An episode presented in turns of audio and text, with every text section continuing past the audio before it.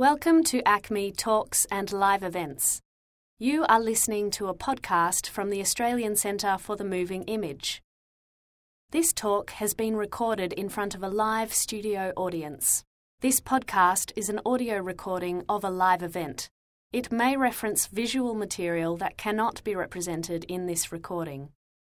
It may also contain strong language and adult themes, which may not be suitable for younger audiences and the opinions expressed in this podcast do not necessarily reflect those of ACMI. Hello, everyone. Uh, my name's Sean, and I work in public programs here at ACMI. I'd like to welcome you all to Studio One this evening for another session of Live in the Studio, our ongoing series of events uh, exploring the small screen. Uh, before we get started, I'd like to pay my respects to the traditional owners of the land that we're meeting tonight, the Wurundjeri people, and the people of the Kulin Nations, and pay my respects to their elders, both past and present. Um, one quick reminder before we get started as well we do record our live in the studio sessions for podcasts, so if you could all turn off your phones, and if you had any pressing questions at the end of the session, uh, there'll be some mics going around, so please make sure you speak into a mic when you ask a question so we can record it. Um, now, tonight we're, of course, in the studio to cross examine the world of Veronica Mars. Uh, as such, we'll be taking a look back at the three seasons of the TV show, as well as the recent feature film. So I'm assuming everybody that came along tonight has seen all three seasons and the film. There, spoiler, there will definitely be spoilers tonight. Um, we've brought together a wonderful group of marshmallows for tonight's exploration. Uh, who will be led this evening uh, by Dr. Djoymi Baker. Uh, Djoymi is the author of a PhD thesis entitled Broadcast Space, TV Culture, Myth, and Star Trek, uh, for which she watched over 700 episodes of the iconic show and its spin offs. She's also uh, the co author of the recently published Encyclopedia of Epic Films, a spectacular book that looks at the wide variety of epics produced over the last century, uh, which is now available through Rowman and Littlefield publishers. Uh, she's also a regular on the red couch here at ACMI and has joined us uh, in the studio to speak on everything from Star Trek to the sex and violence of Game of Thrones, and most recently the short lived but much loved HBO series Enlightened. Uh, joining, jo- joining Djoymi, which is very hard to say, on tonight's panel uh, is author and pedestrian TV writer Alastair Duncan, writer, broadcaster, and creator slash host of Cherchez la Femme, Karen Pickering, and writer, editor, part time DJ, and full time Logan lover, Stephanie Van Schilt. Hi, everyone. uh, so please join me in welcoming our panel of guests tonight and enjoy the show. so now we know what to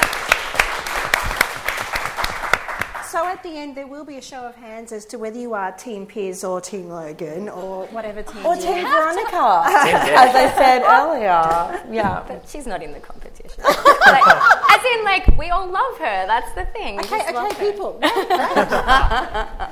so, thinking about this panel, as much as I love Veronica Mars, and I do love Veronica Mars, I wonder is there something about shows that get axed before their time that just makes that fan heart beat that bit faster than it might otherwise? Because there's all those narrative threads that didn't get played out, those relationships that you don't know how they ended, those characters that sort of just, uh, uh, but, but, but, uh, yeah. and I think there's something about that that really kind of keeps people engaged in a way that perhaps we, I don't, I don't know, I mean, maybe it would have kept the love going, but is there something about those act shows? So I'm thinking, you know, Star Trek is one, Firefly is another. Is there something about that wanting to fill those gaps in and keeping that love together? So, Veronica Mars, thankfully, is not dead, so we do not need to go into Oprah to tell everybody how much she loved kittens. um, but it is time to indulge tonight in a bit of Veronica love with a character that Kristen Bell describes as a sassy girl who says exactly what you wanted to say in the moment. And how cool would it be if you had like a Veronica script for those moments when the mean person says something bitchy to you and you think of the comeback an hour later when it's all over and it's done and dusted. And that makes it sound like uber cool, our like private investigator, teenage gal. But on the other hand, Kristen Bell also sort of says how much she's touched by fans coming up to her saying, I was a loner in high school too. This show helped me through. Um, and I think that's maybe something that's going to come up in that panel. This kind of, you know, uber chick, but also that outsider status that all of us, I think, tap into in some way. Um, so, this is a show that so many people loved that it got the all time number of Kickstarter backers to get this film up and running, which I think is just fab. And we're just before a bit of housekeeping. Um, as Sean mentioned, we are going to have questions, but what I'll do is hold them off until all our speakers have spoken, and at the end, we'll put some mics around.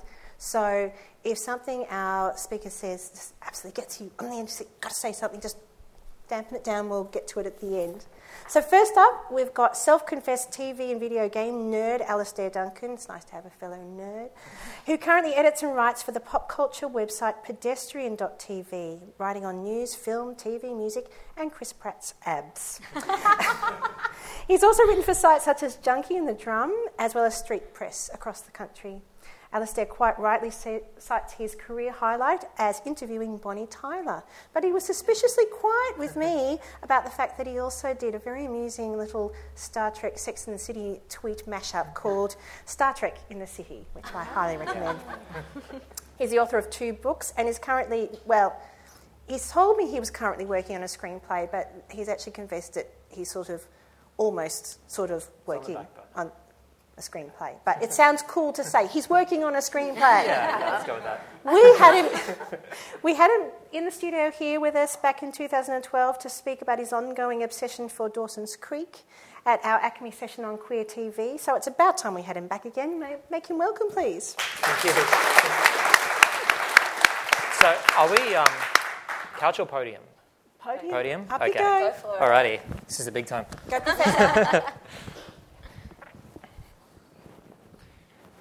Alrighty, well, good evening, everyone. Thank you so much for coming tonight. Um, so, I guess what I'd really like to talk about a bit more tonight is this idea of outsiders and kind of freaks and weirdos and how that relates to Veronica Mars. Because um, when um, Sean invited me to come be on this panel, I was really excited because I thought, yeah, I get to go back and rewatch all those great Veronica Mars episodes again. like you needed an excuse. Seldom do. And th- that really got me thinking about why I like the show so much in the first place. And, you know, I thought about all the really obvious reasons. You know, the fact that, for example, there was always a really great season long mystery in the show. Like you had the mystery of what happened to um, Lily, you know, and then you had the mystery of what happened to the bus in season two. So, you know, there were those great mystery stories. And then there was the great rapid fire dialogue, you know, especially uh, between Veronica and Keith, you know, all those great exchanges that they had, and just the great characters. But I started uh, thinking a little bit more about what differentiates Veronica Mars from other shows, because, you know, I am uh, a huge TV fan, you know, as are all of you, I would suspect. And so I started thinking about some of those really big, you know, important TV shows that everyone talks about, things like you know, your Mad Men's, Breaking Bad, Sopranos. And I started thinking about those shows, something like The Sopranos. You know, the, the, protagonist of that show is Tony Soprano, who's he's a complete asshole, but you can't help but love him. You know, he's a terrible person. He cheats on his wife. He kills people. He's basically a sociopath. You know, but you're just you're on his side because there's something just compelling about him.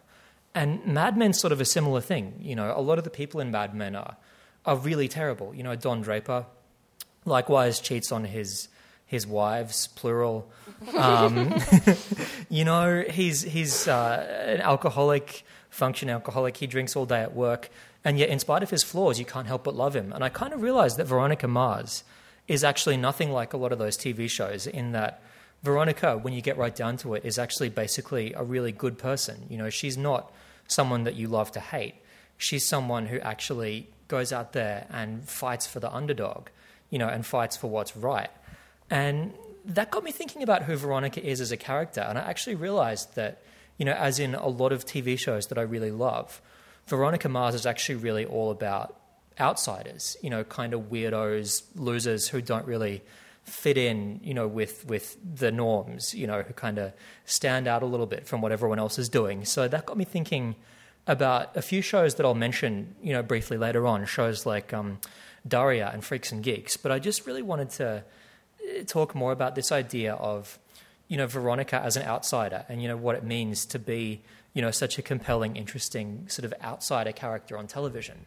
And I think like one of the main facets of that is the fact that um, Veronica Mars is a high school show, or for the first two seasons at least, it's a high school show because you know high school is a really potent setting for stories because you know it's a time in your life, where it was a time in my life at least, that was quite tumultuous. You know, like you're going through a lot of changes, you're figuring out who you are as a person, and you're kind of trying to find out where you fit. So there's a lot of drama in high school because people are joining up with their various cliques, you know, whether whether that be the cool popular kids, whether that be the sporty kids, you know, nerds, wannabes. I'm just reeling off cliches now, but you know, you sort of you, you find out where you fit.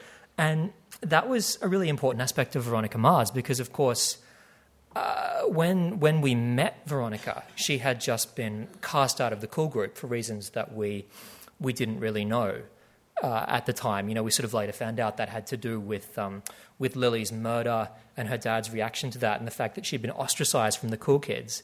But I just think the fact that Veronica was ostracized so early on is really interesting and really helped shape her character. And there's just a key scene that I really, really like. Um, I think I'm, I've just rewatched the whole thing. I think this scene comes from the pilot. It's when Veronica meets Wallace, you know, because that, that scene is just perfect because it tells you sort of everything you need to know about these characters. You know, she comes to school one morning to find this new kid has been sort of stripped and tied to the flagpole, and he's just sort of there being humiliated and embarrassed while everyone's standing around taking photos and pointing and laughing. And actually, one thing that was really funny about that is someone takes a selfie with him, which was actually really sort of forward thinking for 2004. Because this show was like 10 years ago. And, you know, these days someone taking a selfie would be no big deal. But I was thinking, obviously, these are like rich kids that they have the ability to do that in 04 that's kind of a tangent. Anyway, so um, the first selfie. yeah.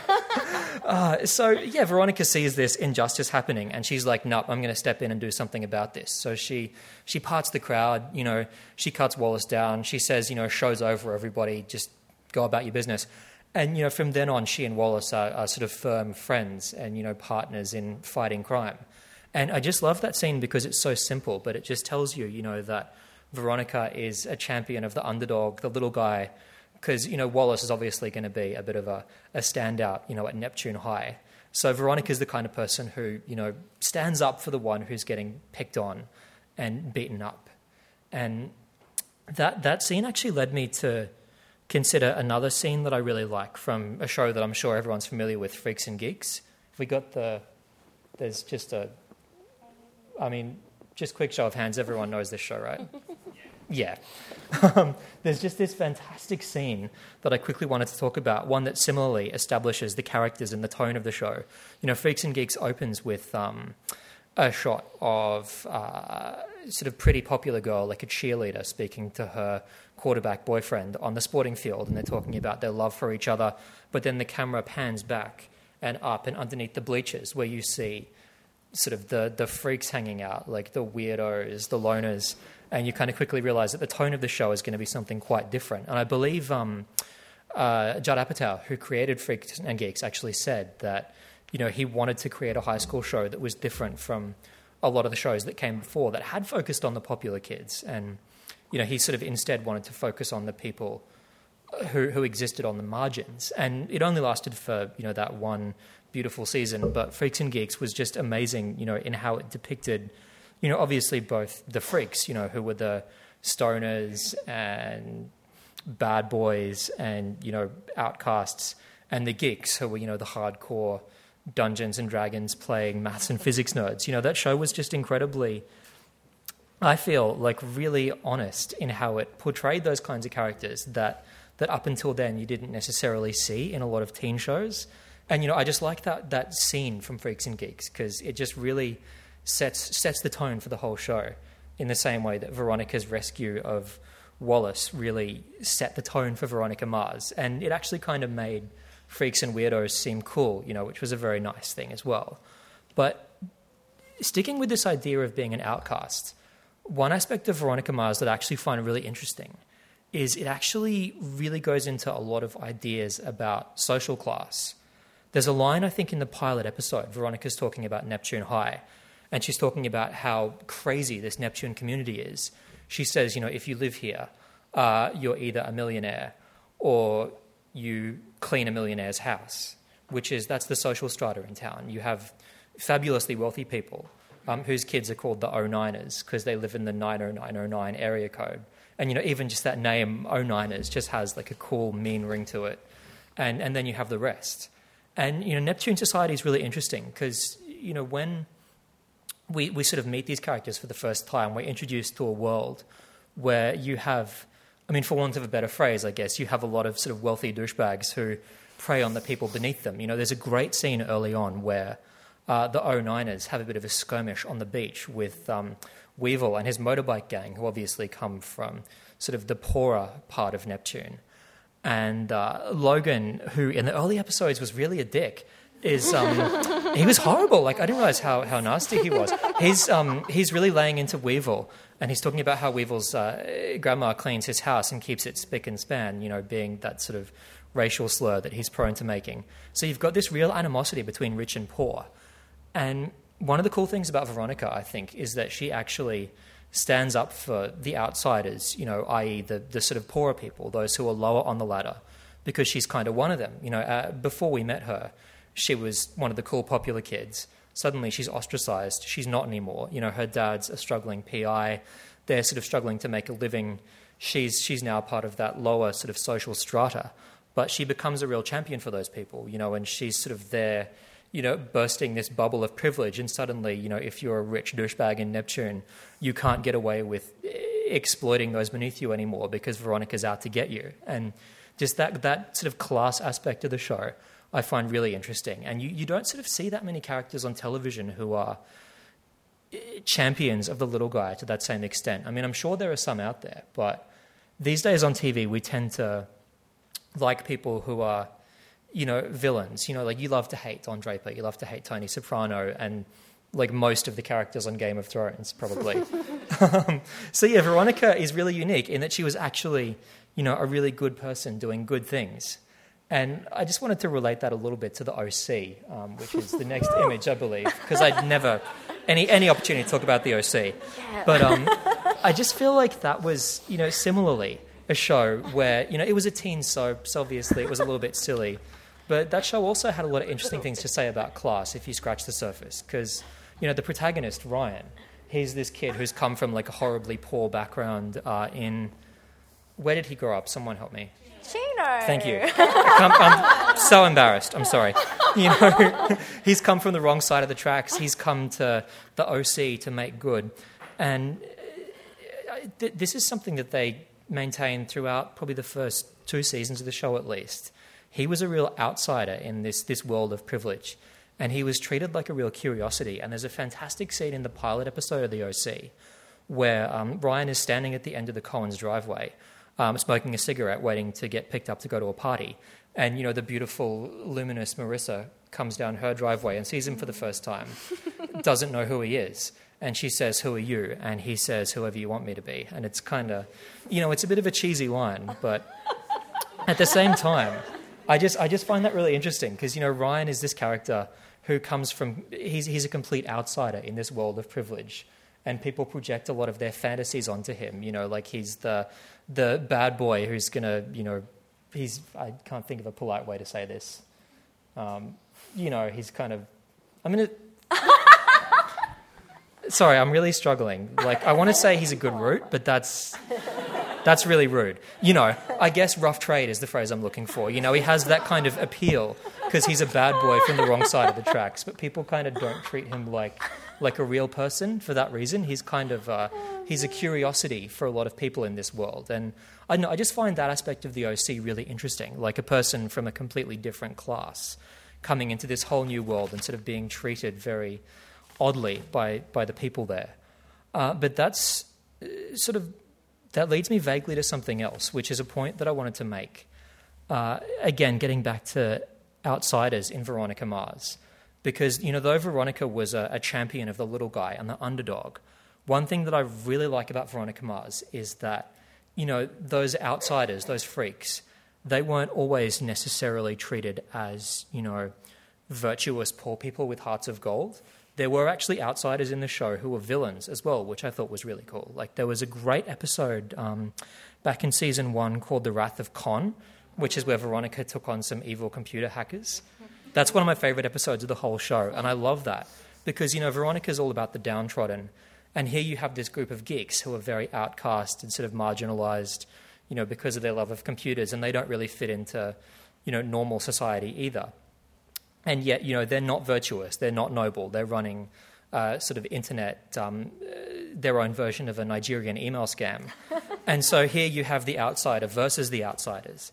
And I just really like that aspect of the show because it feels very even handed. And things like that, I just think gave a lot of texture and a lot of nuance to Veronica Mars because, you know, the outsiders weren't always saints. They weren't always hard workers struggling to make ends meet. Sometimes they were douchebags as well which actually just brings me on another tangent to um, Rob Thomas's next show, Party Down, which is one of my all-time favorite shows. It was just incredible, and that show tonally was very similar. I thought because once again here you had a group of outsiders. Like you know, this was a bunch of people who were aspiring actors and aspiring screenwriters. You know, who were just too peculiar and weird to really make it. You know, the protagonist, Adam Scott's Henry he was in a beer commercial and he was known for his one line, which was. Thank you, yeah. and he was just struggling to get over that. Uh, you know, Lizzy Caplan's Casey was a great comedian, but she just couldn't break through because she was just too eccentric and too weird. So you had these, these noble, struggling weirdos. But then you also had Roman, uh, who was just, he was a, an amazing character. You know, because he was, likewise, he was a hardcore geek hardcore nerd, but you know, he wasn't virtuous. He wasn't long suffering. He was just an asshole. And there's an incredible episode where the Party Down crew cater uh, the launch of uh, porn DVD. And uh, Roman comes this close to um, having sex with one of the porn stars, but he can't because he can't let go of the distinction between fantasy and hard sci fi. And so he argues with her and shouts her down to the extent that she just cuts him off and walks away. So that's I just love that about Roman that he's just such a horrible person through and through. So and I think that's a great thing about Rob Thomas's shows is that you know the people in them feel very real, you know, for, for better and for worse. And how am I doing for time, by the way? Have I? You're getting close to wrap up time. Just one more then. Um, something in there. Yeah. I also wanted to talk a tiny bit about Daria because I feel like that's another show that really relates to Veronica Mars in that, you know, in Daria you had this core friendship of Daria and Jane, who were two people who they were sort of too smart and cynical for their little suburban world, so they formed a little army of two where they had, you know, their own private language, their own private jokes, just their way of coping with the world that they saw as against them was just to sort of, yeah, form this very special bond. And I actually kind of see a real continuity there between Daria and Jane and Veronica and Keith. Because thinking about, you know, the way Veronica and her dad interact, they also, you know, in their own way, they form their own little language uh, as, as a way of dealing with the world. Like watching season one again, especially, I was really struck by the way that they speak to each other. Because if you think about those characters, you know, he's struggling to make ends meet. She's helping him in every way she can. Her mum's, you know, shot through. So they're in a pretty dire situation. But they always relate to each other with really incredible humor.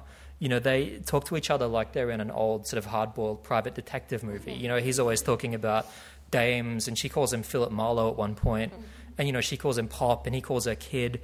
So I just really like the way that these two, you know, as sort of social outcasts, you know, who are really struggling, use this this private shared humor just as a way to sort of make it through. You know, I that's one of the things. The dialogue in Veronica Mars was incredible, but just that little aspect of it, I really really enjoyed. So I've probably burned through my 15 minutes now. One thing um, I just wanted to say, just very quickly, just a random piece of trivia. We were talking before about um, Joss Whedon, how he made a cameo. One of my favorite Veronica Mars cameos ever. It's just a weird one. Kim from Cycle 5 of Next Top Model uh, did a challenge and won, and her, her prize for the challenge was a walk on role in Veronica Mars. so she played the rental car clerk in the episode with Joss Whedon, and she crushed it. She was amazing. Yeah, so really next good. time you watch it, um, look out for her because she was great. So that's a complete uh, non sequitur, but just wanted to throw that in the mix. So uh, thank you very much.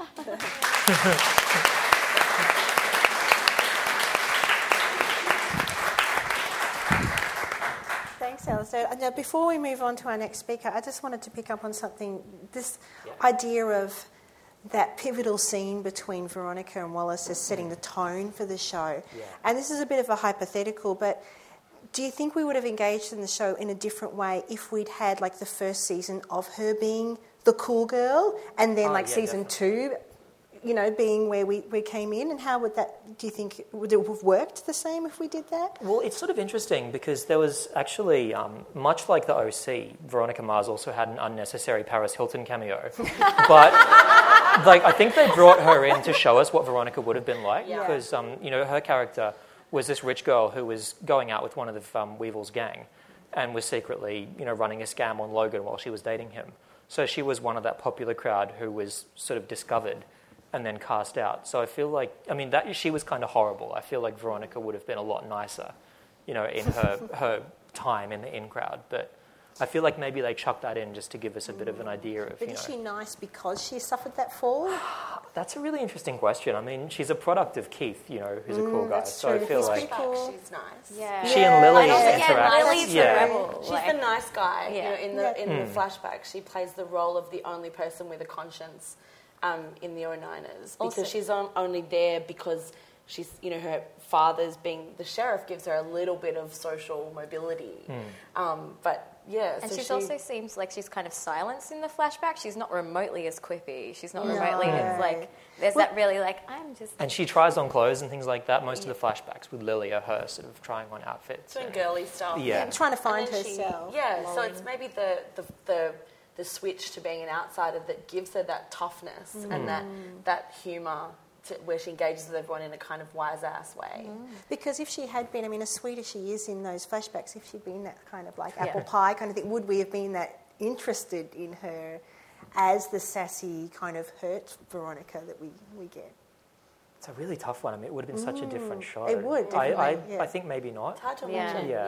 Yeah. She was I'm kind trying of to at think the of kind of parallel, point. like Sabrina the Teenage Witch or something. Is that kind of I guess no one cares? Girl, Yeah. you know, Yeah, is yeah. a kind of like another show that has a lot of, you know, fairly shallow class analysis, but where you're encouraged to to identify with the person, with the you know the poor rich girl who has it really tough. Um, yeah, so I wonder if it would have been a as insufferable as Gossip Girl. It's just a really interesting choice. Yeah, yeah. All right, moving on to you, Karen. Um, Karen Pickering is the creator and host of Cherchez la Femme, Melbourne's monthly feminist talk show in the pub.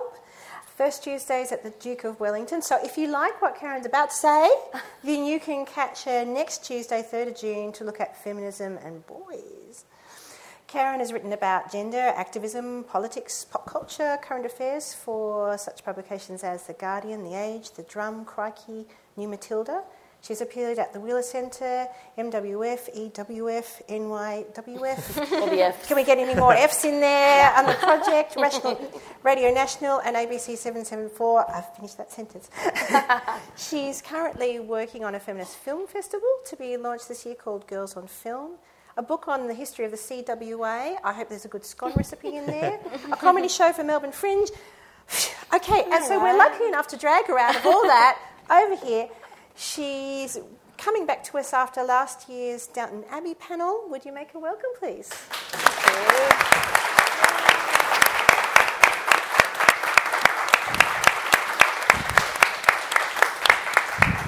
Thanks very much. I'll just get straight into it. So, I've had a lot of feminist role models in my life, and many of them have been television characters. There was uh, the first one, I think, was Lynda Day from Press Gang. uh, then there was Darlene Connor on Roseanne. Uh, Murphy Brown, of course. Uh, yeah, who I just thought was the raddest ever. So, I had a very early aspiration to become a single mom. Daria Morgendorffer, obviously, and uh, all the Golden Girls. Uh, Buffy Summers, who I think is another uh, another outsider, definitely. Um, Jane Tennison of Prime Suspect, who is someone I've had in mind a lot, rewatching Veronica Mars and thinking about the the tradition of the woman detective. Uh, and yes, Veronica Mars. So, what do these characters have in common? Well, the first thing is that they're all in charge of themselves, and in some cases, in charge of other people. They have different sized problems to solve and challenges to face, and they usually deal with uh, these challenges by cracking wise, relying on their friends and family occasionally, and in Jane Tennison's case, drinking heavily. they all fit the tired cliche of strong female character, but they're actually much more realistic and satisfying than that uh, because they're flawed, they're complicated, and they're okay with being wrong from time to time. They negotiate with the men in their lives for respect, for the right to be taken seriously, and for room to move and change. Uh, and they all exist in fictional worlds that are clearly sexist. Uh, and they are having none of it. So, why do I love Veronica Mars so much?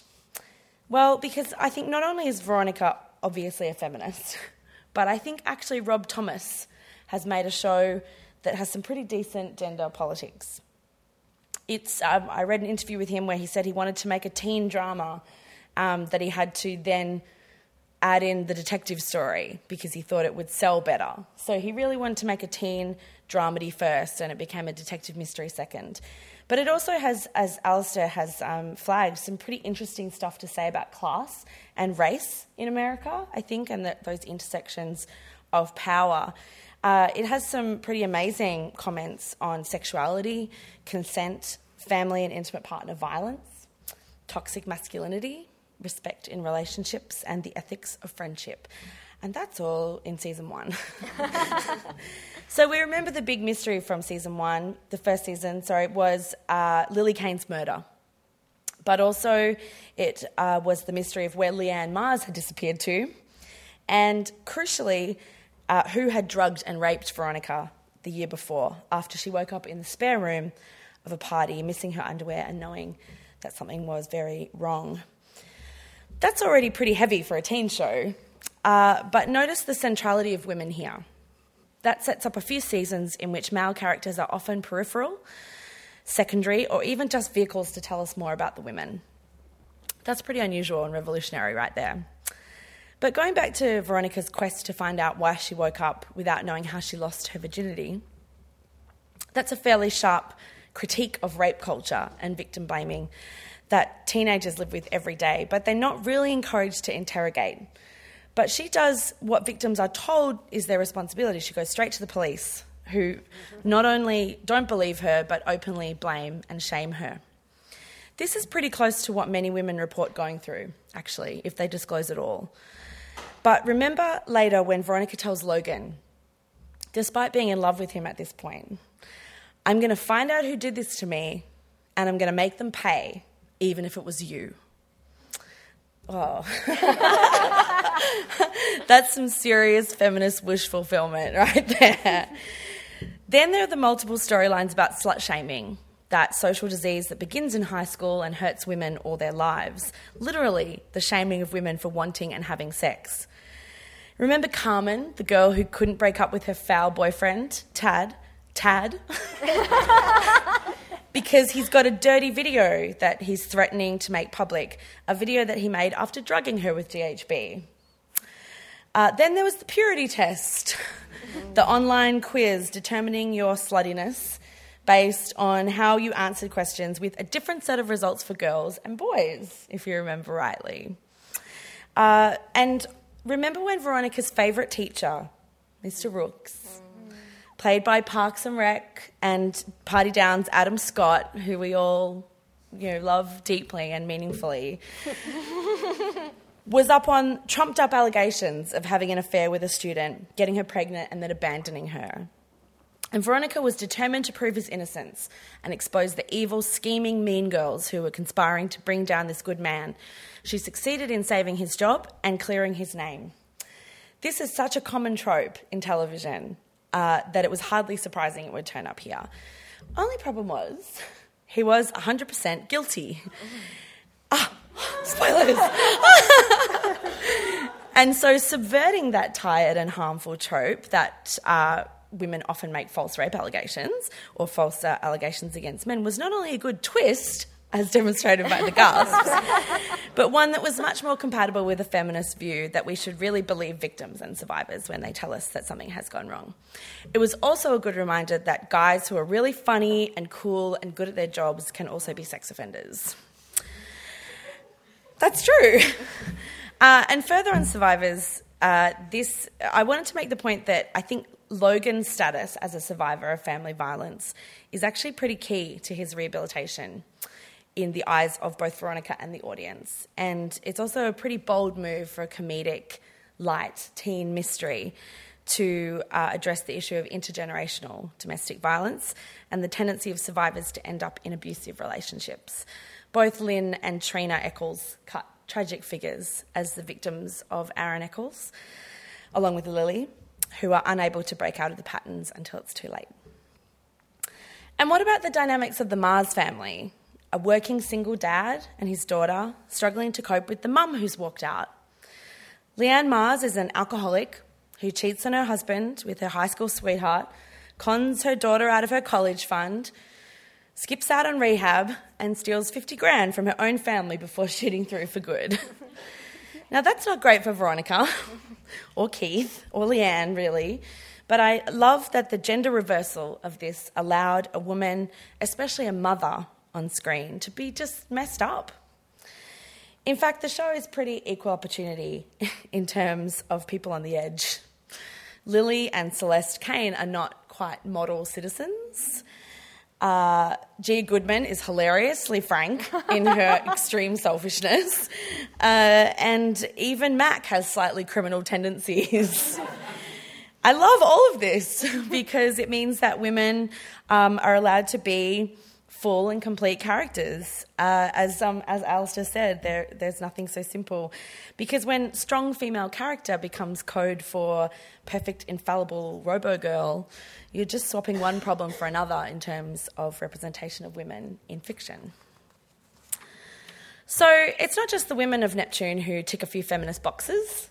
Men who are sexist and disrespectful to women except Logan, are inevitably the jerks and the villains of the show. Well, he's kind of a jerk and a villain of the show, as well as a hero. He's complicated. it's complicated. He's so complex. He's so complex. Uh, it, that's why I'm Team Veronica. that's what I say. Uh, it's um, when people, usually when people, and like in a narratological sense, when people are awful to women, it means that the Mars family is going to get them uh, and catch up with them. So Sheriff Lamb, Vinnie Van Lowe, Troy Vandegraff, obviously Aaron Echolls, just some examples. And while I know the love triangle of Veronica, Logan, and Duncan, remember him? and then Veronica, Logan, and Piz uh, is hardly original. I think that a female lead with a male best friend, Wallace, is a relationship um, that is unusual for television. And it's a relationship not really plagued by sexual tension in any way. It's, uh, it's an unusual and impressive uh, feature. A dad who trusts her, a best mate who often needs her help and is very, looks up to her and is strengthened by her, and a few different boyfriends who all get how utterly formidable she is. I love how often the men cry on this show. I love that they so often need rescuing by our hero. I love that Dick is called Dick.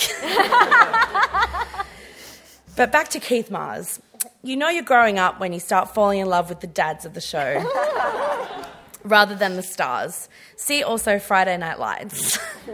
See also First Dad from Glee. Which Incidentally, I went this. My we'll, will give you a little piece of unrelated trivia. Rob Thomas was offered the position of showrunner for Friday Night Lights, and he declined in order to make season three of Veronica Mars. So they could have been two very different shows. Uh, Keith and Coach have some things in common. They have a deep and abiding respect for women and an attraction to strong women. They have natural leadership qualities and the ability to bring out the best in their charges. Keith worries, but he doesn't smother Veronica, unlike Coach. I think does uh, smother his kid. He accepts and sometimes grudgingly uh, allows her independence, and he values her skills, and he wants Veronica to be a powerful, kick ass woman who doesn't need anyone. He gets his wish. Veronica Mars is not a perfect show by any means. The gender politics have always impressed me though. Debuting in 2004, this show came out in the same year as Mean Girls, a year before Ariel Levy's Female Chauvinist Pigs in 2005, and seven years before the first Slut Walk in 2011, that spread around the world, marking a watershed of revived interest in feminist politics among young women who had had enough. So, whether it was the aforementioned Kickstarter to kickstart all Kickstarters, or bringing decent gender politics to teen drama, Veronica Mars, just like the character, has always been just a little bit ahead of the curve. Thank you.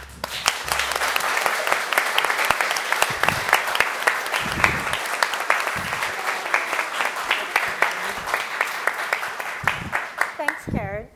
Um, one of the things that I picked up on is this idea um, when you're talking about that of, of not being afraid to um, Oh, my picture.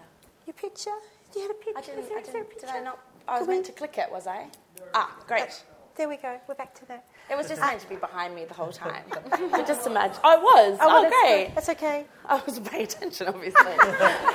You had reading to do I'm and talking sorry. and jokes and I was things like cracking that. wise.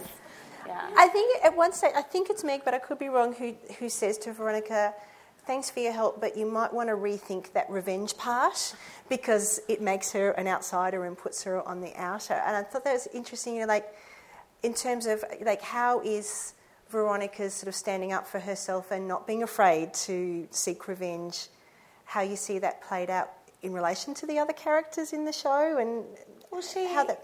she grows quite a lot over the few seasons, and you see her in sec- in the second season especially. She has a lot of she has a few uh, crossroads moments where she has to decide what kind of person she wants to be. And she has to decide whether she's going to take revenge against people or whether she's going to, I guess, destroy someone just because she can. Yeah. um, and in the case of Jackie, if you remember, Jackie um, Wallace's girlfriend for a while, Yeah. who reveals uh, Veronica's terrible secret about the boob growing cream or something. Um, On that, s- like the psych, Mama, Mama Max. psych, yeah, psychic. On the yeah, the, Psychic psych, the, the, the, the psychic show, yeah. Um, and Jackie's just, you know, just being straight up bitch. You know, she's just having a go at her um, because she's jealous of you know Wallace being friends with her. And Veronica, I think, then makes that um, recording of her, which she then decides, no, I'm going to be the bigger person. And we see that time and again. Veronica has a lot of power. And she does wield it responsibly. You know, she's a good superhero. Who was her boyfriend in the first season who turned out to be a drug dealer? Troy Vandegraff. Yeah, that's right. And then he reappears in the third season as well as the, the Hearst College rapist. Oh, yeah. Another spoiler. but uh, yeah, so she she has these, um, you, as you said, you rattled off those shows that are considered the kind of of the moment great TV shows like Mad Men and Breaking Bad mm. and Sopranos and Game of Thrones. And not only do they mostly focus on male characters, but they're anti-heroes. Mm. And that was a trend that really took off in the mm. you know, late 2000s. And Veronica, you know, predates it. And then the, the movie really beautifully, you know, sticks with that theme. You know, it doesn't, it doesn't make Veronica a sort of dark, terrible kind of anti-hero who has to drag herself out of misery to come back. She's still Veronica. She's still Uh, nor is she right. perfect either, which sort of picks up what you were saying, uh, that not having to be infallible just to be powerful. Yeah, that's right. I think that yeah, I think she she goes through. We go through with her those Yeah. kind of. Um, it's a it's a classic kind of coming of age story where she, but so often coming of age stories um, focus on on boys and men, and if they focus on women, they usually, I think, don't involve someone so self-possessed. You know, if you compare the OC or Gossip Girl or other shows, Gilmore Girls, yeah, other shows with um, oh, I suppose Rory's a feminist, but um, they're they're usually about like, oh, you know, do I like this guy? And like, oh, maybe I like this guy. I don't know. You know, whereas Veronica's like, she's got that, that love triangle, but she's also, you know, solving mysteries and taking, you know, joining the FBI, and they've got that. And, and the guys can totally wait for that too. It's like it's like you know, yeah, hold. I'm I'm busy over here, thank you. Yeah, in that sense, it's maybe got more in common with something like The Hunger Games, Mm. in, where the, the female character is like, you know, I'm kind of busy, like killing and shit stuff. out. yeah. and you two can just like chill. Yes, Jackie was actually a bit like that. Like in the early seasons, at least, when she had, you know, her husband on the one hand, and she was having an affair with the pharmacist who was really all up in her grill. Yeah. And she was just like, I don't want this from you. Yeah. I have my kids and my job and all my other crap to deal with. And yeah, it's kind of a similar dynamic. Yeah, It was such a good show. women keep men waiting, you know. Yeah. I don't know. I like. I just. I don't. People sometimes say to me like, "Do you want shows where you know that ha- where the reverse is true, where the male mm. characters are really weak and whatever?" I'm like, no. I want shows where every every character might confound my ideas of what that character could do, mm. and want complex and flawed and interesting and realistic characters. and keep us tuning in too. It works. Thanks, Karen. We're going to move on to Stephanie Van Schilt, who's Deputy Editor of The Lifted Brow, co host of Rereaders podcast, and TV columnist at Kill Your Darlings. Her writing is featured in various local and international publications, including Crikey, Junkee, and The Big Issue. She's currently completing an MA in creative writing at Monash University with a focus on television criticism. Who would have guessed? And she tells me she's looking forward to eating ribs with fellow Will Graham lover Sean Larkin soon after this event. This is Stephanie's first trip to the studio, so please make her welcome. Oh.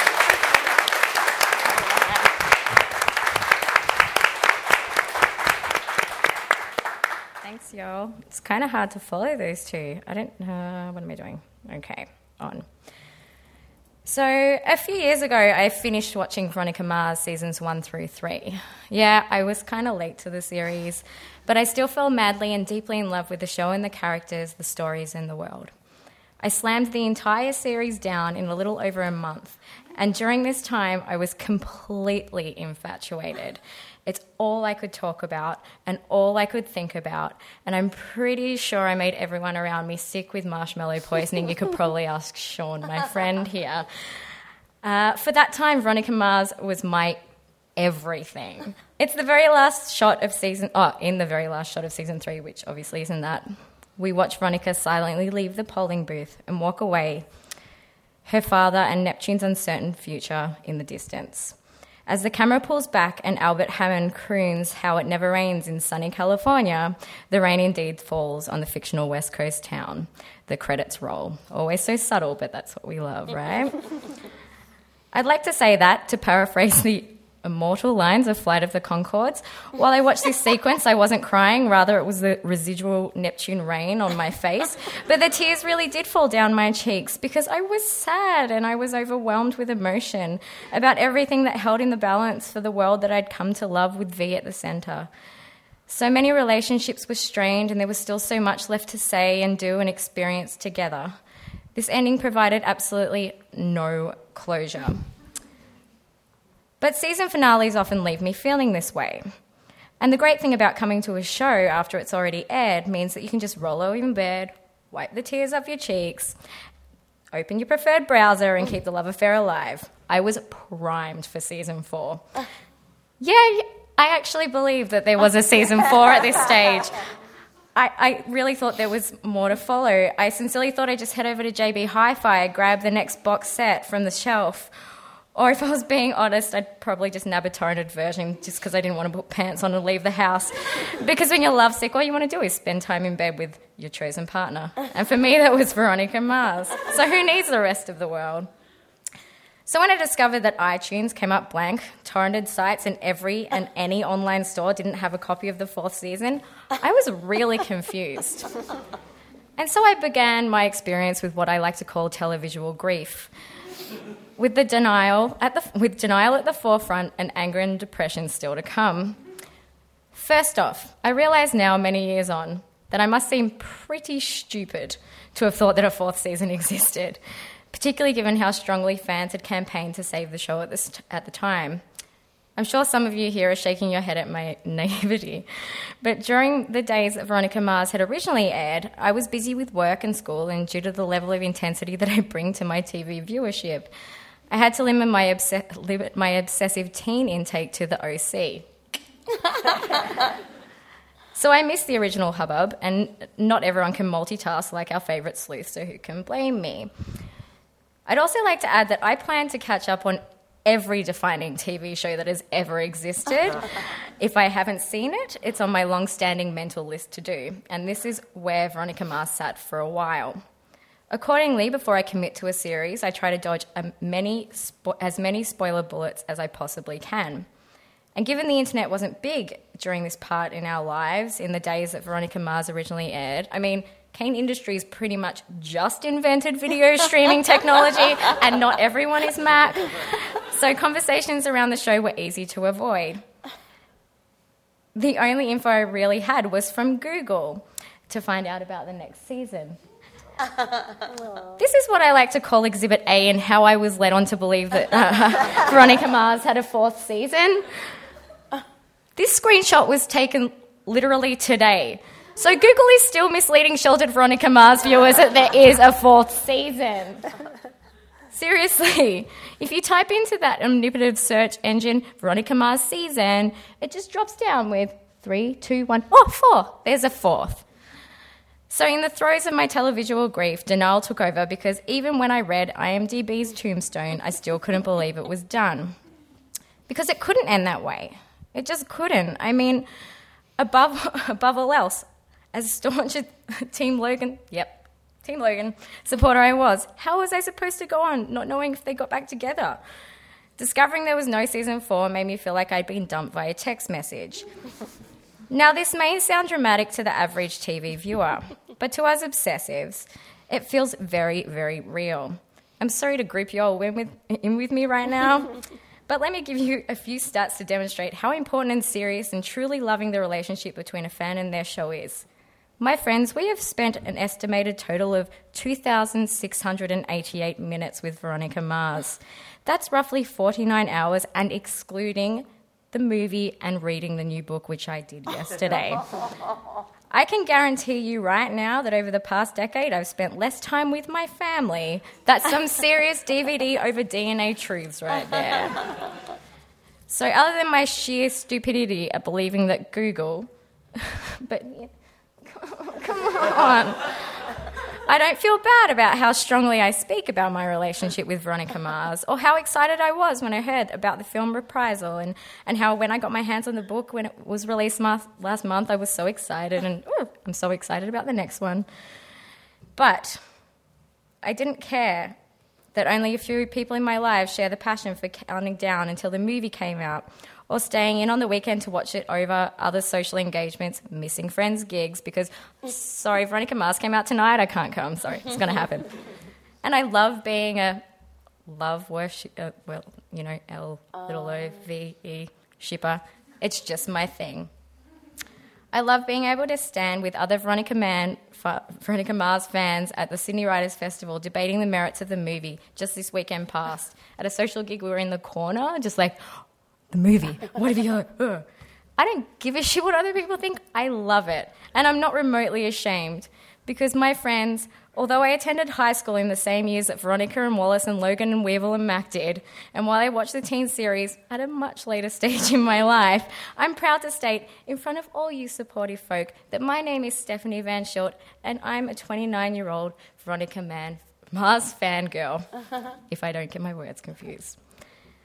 Lifted Brow columnist Bryony Doyle says of fangirling that, this is a quote from her, if you're unsure about your terms, here's a statement of the obvious. A fangirl is a girl who's also a fan of something or someone. She's so good. Look her up, trust me. And this is still her quote. This is not a mild statement. Being a fan is not the same as pressing a like button. A fangirl's like is holy. It also leads to fangirl behaviours, activities like home crafting, memorabil- home crafted memorabilia, collages that would impress serial killers, blogging, raving, poeming, and love songing. And I'd also like to say maybe perhaps coming to an awesome night like this evening. Doyle developed this definition via the wise words of another diminutive teen blonde whose intellect rivals Veronica herself, hmm. those of Tavi Gevinson, the founder of website Rookie and supportive theoretical voice of fangirls everywhere. Changing? Oh, so that was that was the love slide. Look at them. oh, there they are. According to Gevinson, fangirls are incredibly enthusiastic and obsessive and embrace this fact. Fangirling is genuine and authentic. It's the, and this is a quote from Tavi, refusal to act, act cool and disaffected and just to love something as a religion. She also notes how it's an incredible communal act that allows fans of pop culture to connect with like minded others, and that through this community, you don't have to feel like a failure. In fact, it's actually a comforting experience. Fangirling is also about empowerment and carving out an identity for your, in this case, predominantly teen selves. Tavi found power in fangirling because she started to look closely at what made her relationship what made her relationship to things specific to herself. She was interested in seeing fangirl as a reflection on herself. The creators of Veronica Mars have established a mirror upon which fangirls bask in this reflection. I'd argue that Veronica Mars, more than any other teen show or show in recent times, supports fangirling as a form of viewership and cultural attachment. From the highly successful Kickstarter campaign, which we've already touched upon, and the Easter eggs littered throughout the series, I don't know if any of you guys know, but Piz is actually named after the director of the first two episodes of the entire series, Mark Piznarski. Um, yeah, Piz right down to the direct dedication at the beginning of the new novel, where it says it's for all the Veronica Mars Kickstarter backers and also the cast's continual references of marshmallows. As an exercise in my own obsessive reading of the Veronica Mars vehicle, uh, I was like, I feel, I feel Veronica Mars can be seen as a symbol for fangirls around the world. Her character is crafted with attributes that touched on fangirl tendencies towards addiction, but also her deep cerebral tendency to take bits and pieces of the world and carve stories, spin narratives, establish clues, and solve cases. For instance, taking a line from the, the book, which is called The Thousand Dollar Tan Line. Has anyone actually read it yet, or am I the only one? Damn. Oh, yeah. Did I see two? Yeah, yeah, a couple down the front here too. yeah, we'll talk about it after. Um, we can all talk about it after. yeah. Veronica doesn't really need to take notes. Oh, this is a quote. Veronica doesn't really need to take notes. She has a memory for detail that is at best useful and at worst obsessive. While Tavi herself has admitted that fangirling offers her an opportunity to see the world through the eyes of, the, of other people, and that this action is thrilling and it satisfies some hyper obsessive part of her. cute. Accordingly, Veronica Mars truly. Fl- oh no, it's going to be this one. Just wait for this. Bam! Accordingly, Veronica Mars truly flips the bird at anyone who tries to poo poo or belittle this kind of pop culture worship or dedication. No one's listening anymore. Just- it's mesmerizing. so good. Uh, in its very form, skewing cliche genres and utilizing teen tropes to relate to bigger social and political concerns, which again we've touched on. It underscores the idea that fangirling is fine at any age. Because as Tavi acknowledges herself, a teenager is just a caricature of, the, of a real person, because you feel everything extra strongly at the time and you're experiencing things like really full on at that time. But I think everyone still deals with the stuff that we do as teenagers throughout their whole lives. It doesn't get better, which is what Veronica Mars, and particularly growing up in the movie, proves us. So, through the subsequent expansion of the vehicle, I'm embracing my fanaticism once more. It's a joyous exercise. At last, I got the love re- re- reunion I so desired. I was last to go on, everyone. The world has deepened and opened for even more adventure and enticing, enticing speculation that now gives me some something to anticipate rather than grieve over, which is one of the many reasons why Veronica Mars is so adored. It embraces the fact that I love it and pop culture, and I love it obsessively, and that there's no shame in that. And that's why I'm here to show my love for the show this evening and the movie, etc., and also why you guys are here. It's to help keep the love alive. Thanks.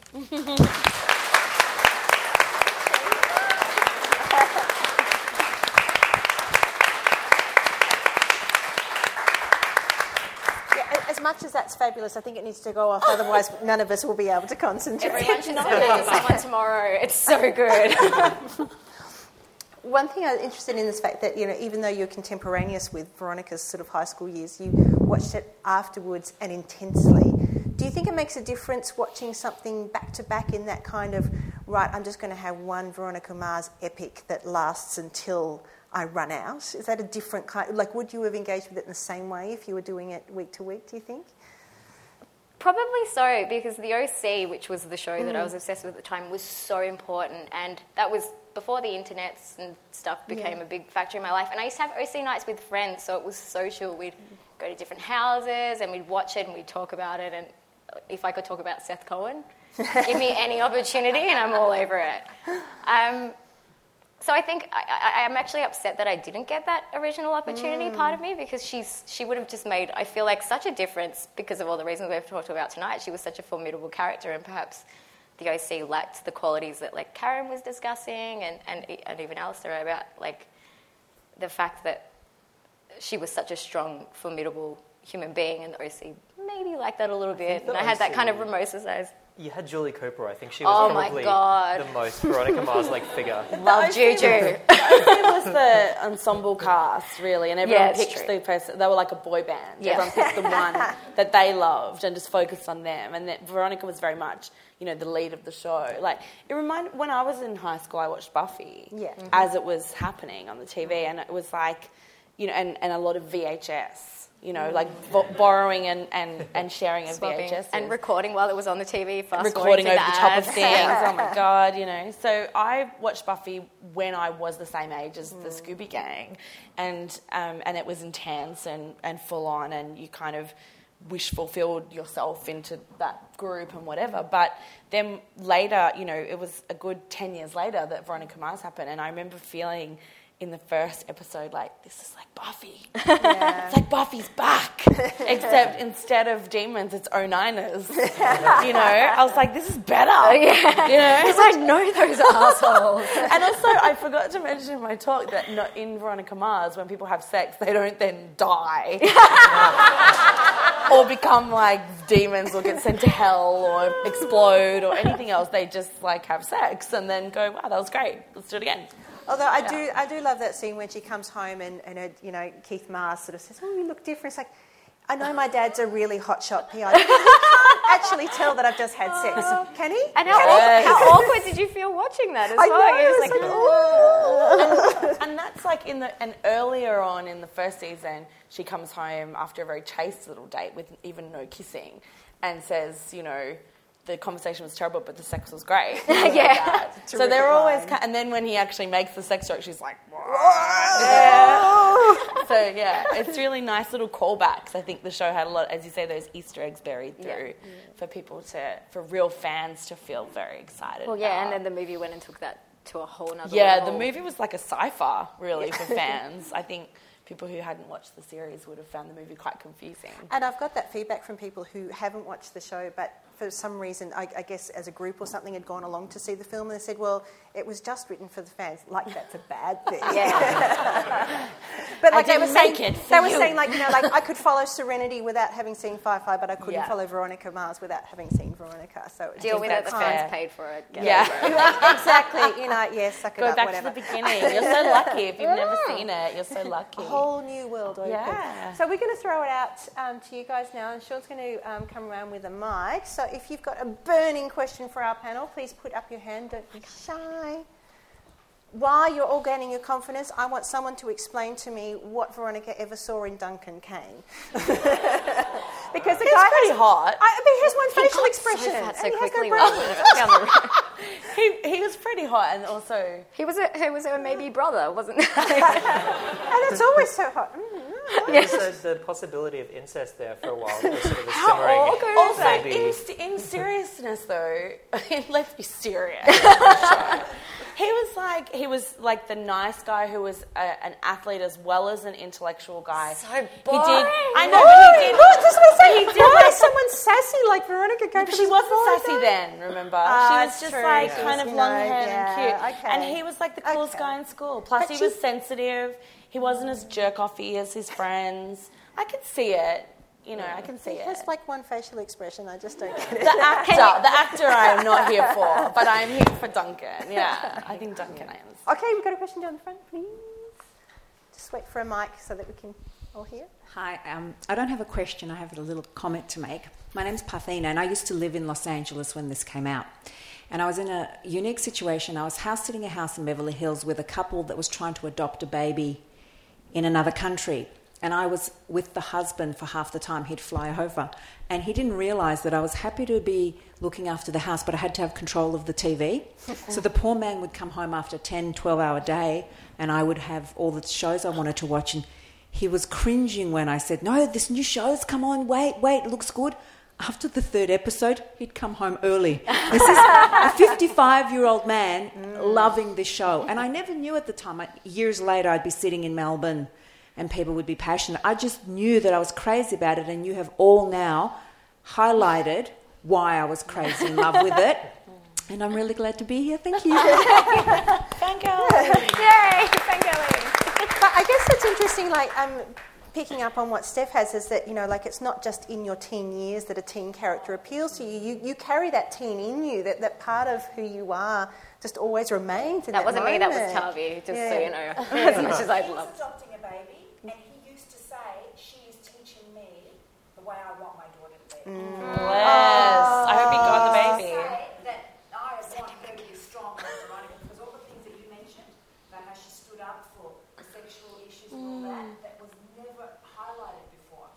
Another thing that's interesting is that, that the time that Veronica Mars was made was off the back of another really successful show called My So Called Life. Oh, I remember that. That Which, so good. which didn't really get a run in Australia, but is one of those epic shows that everyone should watch once in their life. And My So Called Life pioneered the idea in network television of the double storyline, the kids and the parents. Mm. And before that, shows had been yeah. for kids or parents. And so you had 30 something, which I don't know if anyone watched, but like the most mm. boring show ever.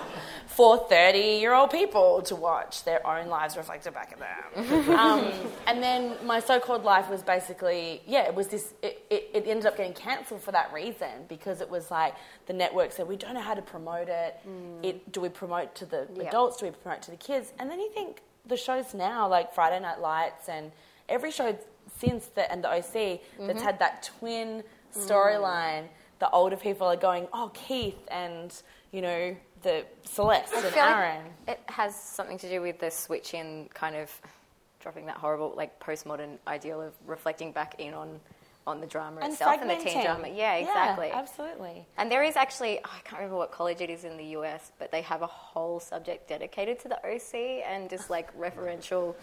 Yeah, I know. Who doesn't want to go to that college? Like, I wish I'd become a Buffy scholar. Like I uh-huh. often feel like that was a choose your own adventure that I dropped the ball on. But yeah, but yeah, like the Gilmore Girls and things like that. There's mm. lots of shows that that really allow the the parent and the child to relate at the same time. Yeah. I think the older audiences are also can be attracted to the younger storylines because I told my mom I was doing this tonight, and she out of nowhere was like, "Oh my god, I love that show, that Logan." Marie! I had no idea she'd even watch this when it was back on TV, and her kids had moved out, and she's at home at night watching Veronica Mars and Marie lusting and I after need to have a glass of wine soon, I think, Sean. He had form for older women as well. so, yeah. Any other questions from the audience here? We've got a few. I don't know. Sorry, I'm, I'm Vivian. I don't know if it's a question or a statement, but based on what you were saying, Alastair, about the outcast idea, I was really interested in how she originally got into the 09ers because I know her dad was the sheriff, but I didn't think it was like. I thought it was more they were really, really wealthy to get in the 09ers, and I don't quite know whether the class of the sheriff would have got her there. And I know she was Lily's best friend, but that really interested yeah, me. it, it, kept falling, it kept falling back on It was Duncan, Yeah. I really think. the Lily and Duncan thing that sort of got her there because she was part of the community, and I guess she was sort of pretty and perky. So as long as she was friends with Lily, I suppose, and dating Duncan, she was kind of, you know, She had by, enough cred. by default. She had enough cred Not enough to be dollars. one And, and we get the sense from those They were middle class. Yeah. The Mars family were middle class, and then they went to lower Yeah, middle what, class. what's you know. that awesome line? Like, let's eat tonight, like the lower middle class we Yeah. aspire to To be. which we States. aspire, yeah, that's right. Right. But I think also we get, in- in that sense of, you know, I, I was dissing Duncan before, but we get that sense that he sees, uh, to a degree, more than his 09er cohorts past those class divisions, so you can see why He goes out with would Veronica. he would go out with Veronica, like he wouldn't be put off by that class difference. Which and is why sort of, they need to get rid of him because that is boring TV. they did. but he, he was the head of the Mock UN, Duncan. So he was like social conscience. yeah, didn't he have that like amazing running for kind of school president. yeah, and his dad, mum and dad wanted him to be the first president, and yeah, so he was kind of yeah, he had this. He, he was he was an outsider within his clique Yeah. of the 09ers, and that's a funny and like Weevil being like the sensitive bikey Yeah. bike you know, gangbanger, you know, and there was this kind of different ways in which people were always on the outside of something. Um, I thought that was really fascinating. I thought it was really great reading. thank you. The show, yeah. Hello. Um, I, I just wanted to talk, ask about the friendships in the show because for me that's one of the main things that always hooked me in. Because in something like Buffy, you have like a real gang who are all very close and spend all their time together, and there's only ever like a few other peripheral characters who come back. But in Veronica Mars, you've got Veronica, you've got that central friendship with Wallace, and then she's got all these other really interesting friendships with other people. Like she get, becomes friends with Meg, she's friends with Mac, she's friends with Weevil. She, um, she makes friends with some of the adults in the show, and I just I just wondered what you thought about the importance of friendships in Veronica Mars. Who's going to take it? Anyone? yeah, I think I think you're right. I think it's like, it, and it showed very unusual friendships.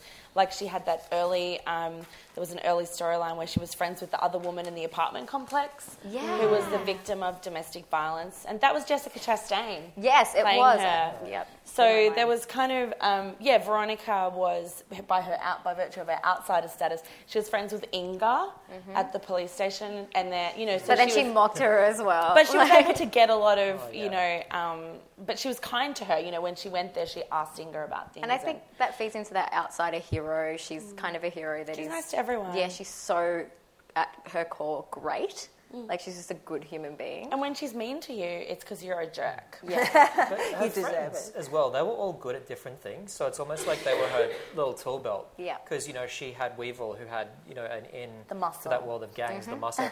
And then, you know, you had Mac, who was a really good hacker. And, you know, Wallace was sort of good at sport. So, you know, she had, and she was friends with a guy down at the impound lot, like Ernie or something. He was only ever mentioned. Like, Can we also talk Yeah. about Leo for a moment? Yeah.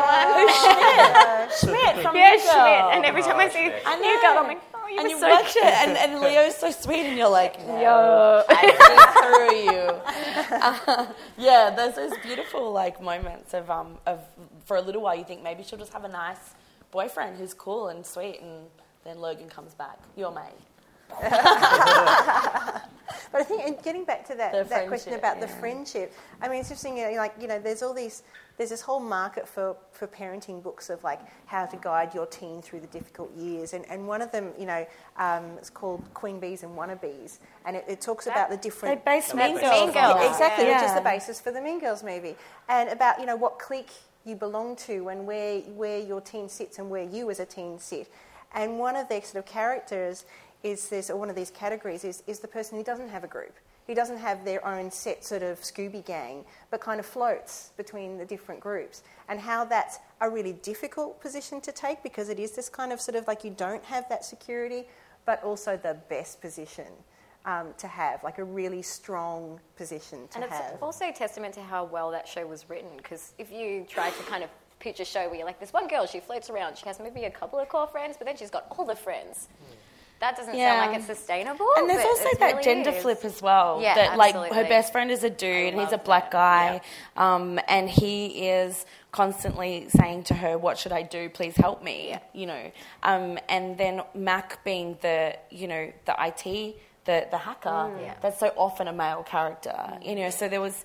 There was yeah, and, and also usually it's the mom, the single mom who's left left the deadbeat dad is shot through, and so there were just so many really clever gender flips, I think, that um, in the show that made the friendships more interesting, but made all the relationships Absolutely. quite interesting. Yeah. There were a few more hands. flicking around. Thanks. Uh, hi, my name's Amy.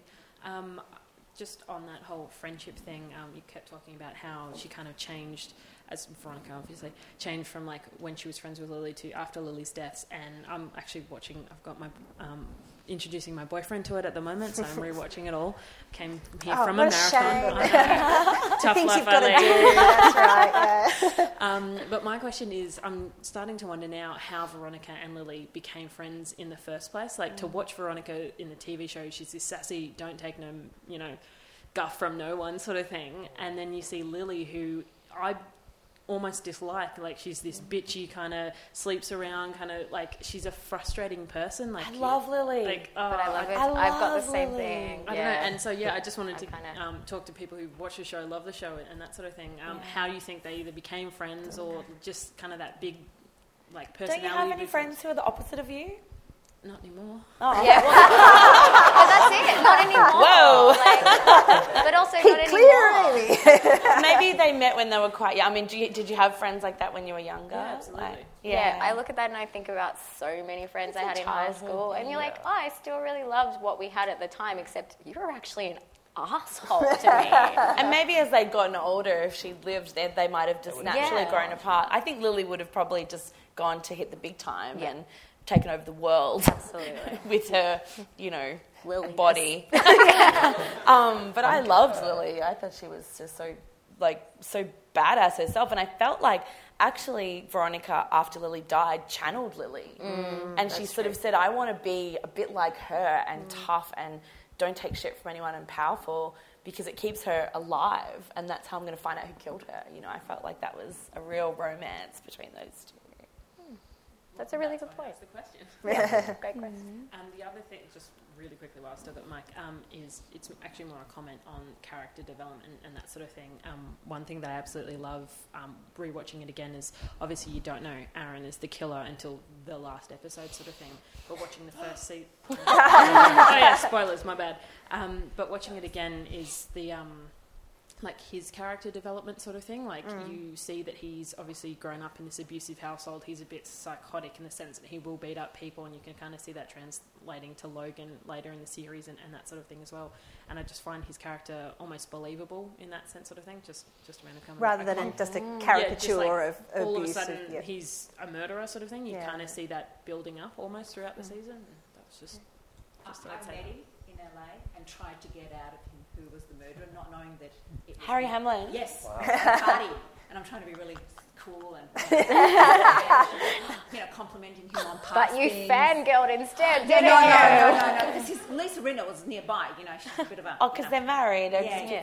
that, yeah. So I'm just trying to be really cool. Oh, you know, I really liked you in, you know, that old movie. How is, you know, and then I'm casually, he wouldn't give anything. Oh. Aw. give anything. That's good. His stocks just went yeah, up.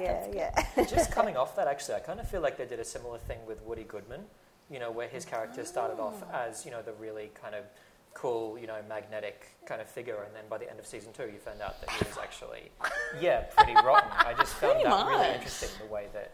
I really Yeah. liked how they brought that up in the movie when Gia and Yeah, yeah. Veronica bumped. She's like, "Oh my god, so nice to see you. Even though you made my dad out in public, that's just kind of fun. But anyway, you look great." and see, I'm figuring that's the point at which my friend who hasn't seen it before is going, "What?" yeah, yeah, yeah. How good was Gia Goodman, though? Like, just, She's a great character. and don't trust the be in apartment 23, gone before its time. Such a good show. There were With some the other hands title. up around the ether. My name's Sally, and my question is probably mostly for Karen. But um, how do you guys feel about the interesting portrayal of the f- university feminists in season three? Boo. That's my answer.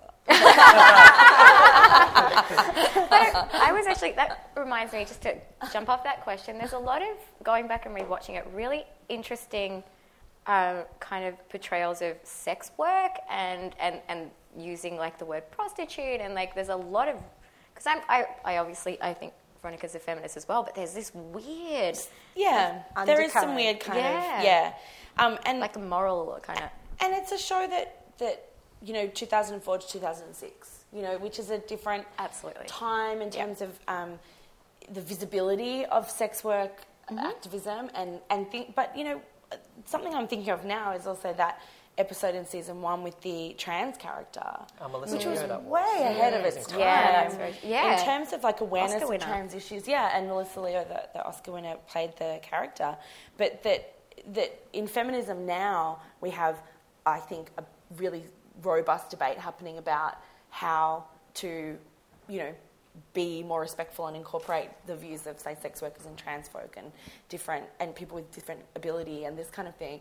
But in 2012, 2004, that wasn't really feminism was really a dirty word back back then. So I think, yeah, it did surprise me that that's how college campus feminists would be portrayed as a pretty common, I think, pretty lazy way of showing feminists. Although there are people like that.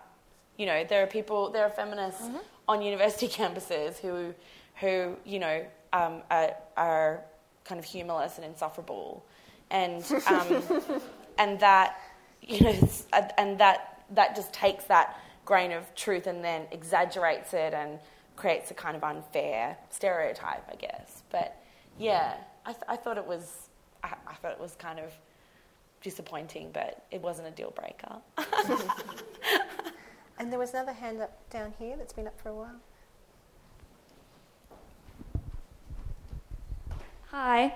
As um, happy as I was with uh, Veronica ending up with Logan in the movie, sorry if anyone has seen it, I think, I think you might have suspected that was going to Is there, happen. cone, is there a cone of silence for this? um, I was a little taken back when she compares both Logan and I believe her detective work to being um, like a drug. And then she says that sh at the end of the movie, she says that she's going to succumb to her, di- her addiction. I wasn't sure I can reconcile that with this strong feminist character. It's an abusive relationship. Yes, and I was wondering, you know, in the ho- in the whole series, all we see is Veronica going through such horrible, sad experiences and just burden after burden in Neptune. And I was wondering if the panel thinks, speculates. If she's going to be okay, What's Read the in the future. Read the book. The book goes on after after Okay, the, the so movie. that's a not book spoiler. It, well, it's not.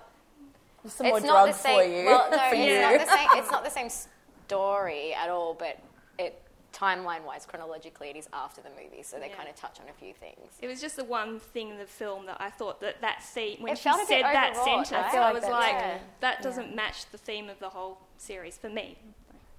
Uh, Not to dump all over the film, but I actually wish that Veronica had taken the job at the start, you know, and stayed on with Jamie Lee Curtis. Jamie Lee Curtis. that was Jamie your Lee. Curtis, she was so Really hot in badass. that. Yeah, but then, but then we're in New York with Piz. No, okay. Is This is the thing. It's this kind of like false. Actually, Piz is hot to me, just so. you know, this false choice. It's like um, that is so often in, in fiction for women. You know, you've got to pick one Either of these or. guys, and Can't have it all. Uh, exactly. and that Hunger Games thing, like, are you Team Gale or Team? It's like, or Hermione, when everyone said, when J.K. Rowling came out and said, oh, maybe she should have ended up with Harry.